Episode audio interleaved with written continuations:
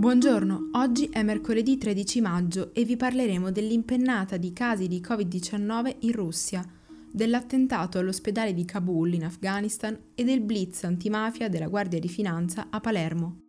Questa è la nostra visione del mondo in 4 minuti.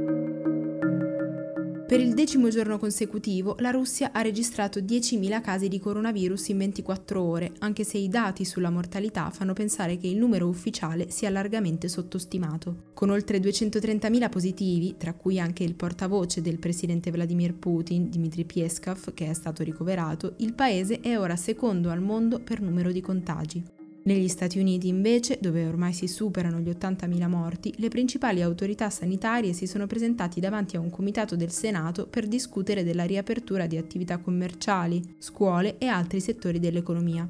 L'infettivologo Anthony Fauci ha però messo in guardia sulle possibili conseguenze di una ripartenza prematura che rischierebbe di riaccendere molteplici focolai nel paese. Per prevenire una nuova ondata di infetti, in Cina le autorità hanno espresso l'intenzione di testare tutti gli 11 milioni di residenti di Wuhan, la prima città focolaio di Covid-19, dopo che nei giorni scorsi si sono ripresentati nuovi casi. Intanto anche l'Europa procede verso una graduale riapertura. Ieri in Francia hanno riaperto scuole materne ed elementari, mentre nella capitale la sindaca Anne Hidalgo ha annunciato l'allentamento di alcune misure di restrizione, rendendo però obbligatorio l'uso della mascherina anche all'esterno. Ieri Ryanair ha annunciato che dal 1 luglio riaprirà il 40% dei propri voli nel continente, mentre per oggi è attesa la presentazione di un piano della Commissione europea per la ripresa del turismo. In base alla bozza del documento, a cui ha avuto accesso il sito Euroactive, Bruxelles dovrebbe raccomandare agli Stati membri di riaprire i confini tra le zone che presentano livelli di rischio simili. Nel frattempo, l'Organizzazione Mondiale della Sanità ha dichiarato che nell'ambito della sperimentazione sulle terapie contro la Covid-19 alcuni trattamenti sembrano essere efficaci nel contrastare il virus e che la ricerca sta concentrando gli sforzi su 4 o 5 farmaci che sembrano più promettenti. Alcuni uomini armati e vestiti come forze dell'ordine hanno fatto irruzione ieri mattina in un ospedale di Kabul, sequestrando pazienti e personale per poi essere uccisi dalla polizia. Secondo Al Jazeera, almeno 14 persone sono morte e tra loro ci sarebbero anche diversi neonati, in quanto nella struttura c'era un reparto maternità gestito da Medici Senza Frontiere. 100 sarebbero invece i sopravvissuti, secondo le cifre del Ministero dell'Interno afghano. I talebani non hanno rivendicato l'attacco e anzi hanno ribadito di non prendere di mira i centri urbani.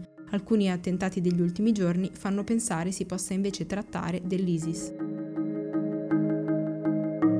una settimana dal giorno dell'anniversario della strage di Capaci, la Guardia di Finanza di Palermo ha arrestato 91 persone, tra cui anche personaggi apicali collegati ai clan dell'Acqua Santa e dell'Arenella. Tra gli arrestati anche esponenti di famiglie storiche della malavita palermitana come i Ferrante e i Fontana, ma anche Daniele Santoianni, ex concorrente del Grande Fratello accusato di essere un prestanome.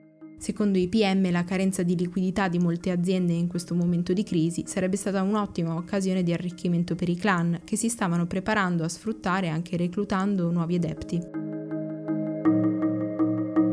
Secondo un gruppo di ex ufficiali della Nato, gli Stati Uniti sono pronti a sfilarsi dal Trattato Cieli Aperti, un importante accordo siglato nel 1992 con la Russia e vari paesi europei, entrato in vigore nel 2002. Il patto permette agli Stati membri, in tutto 34, di sorvolare il territorio altrui con velivoli disarmati, allo scopo di promuovere la fiducia reciproca e la trasparenza sulle attività militari. Trump mostra insofferenza nei confronti del trattato da più di un anno perché dice che per il suo paese non è più utile dal momento che il Pentagono è in grado di raccogliere da solo le informazioni che gli servono. Secondo gli ex ufficiali della Nato, che hanno firmato un appello per chiedere all'amministrazione Trump di ripensarci, a perderci saranno principalmente i paesi europei. Tre mesi dopo le udienze che hanno decretato la fine del processo per l'impeachment, ora i legali di Donald Trump vorrebbero mettere una pietra sopra altri due casi che preoccupano il presidente. Il Congresso sta cercando di mettere le mani su alcune carte che dovrebbero provare presunte frodi finanziarie commesse da Trump, mentre la Procura di New York indaga su pagamenti alle donne che hanno denunciato le molestie del tycoon. Gli avvocati di Trump hanno sempre negato l'accesso a queste carte e ora si sono rivolti alla Corte Suprema chiedendo ai giudici se PM e parlamentari abbiano o meno il diritto di visionare questi documenti. Se dovessero rigettare la richiesta sarebbe una sentenza storica. Per oggi è tutto. Da Antonella Serrecchia e da Rosa Uliassi, a domani.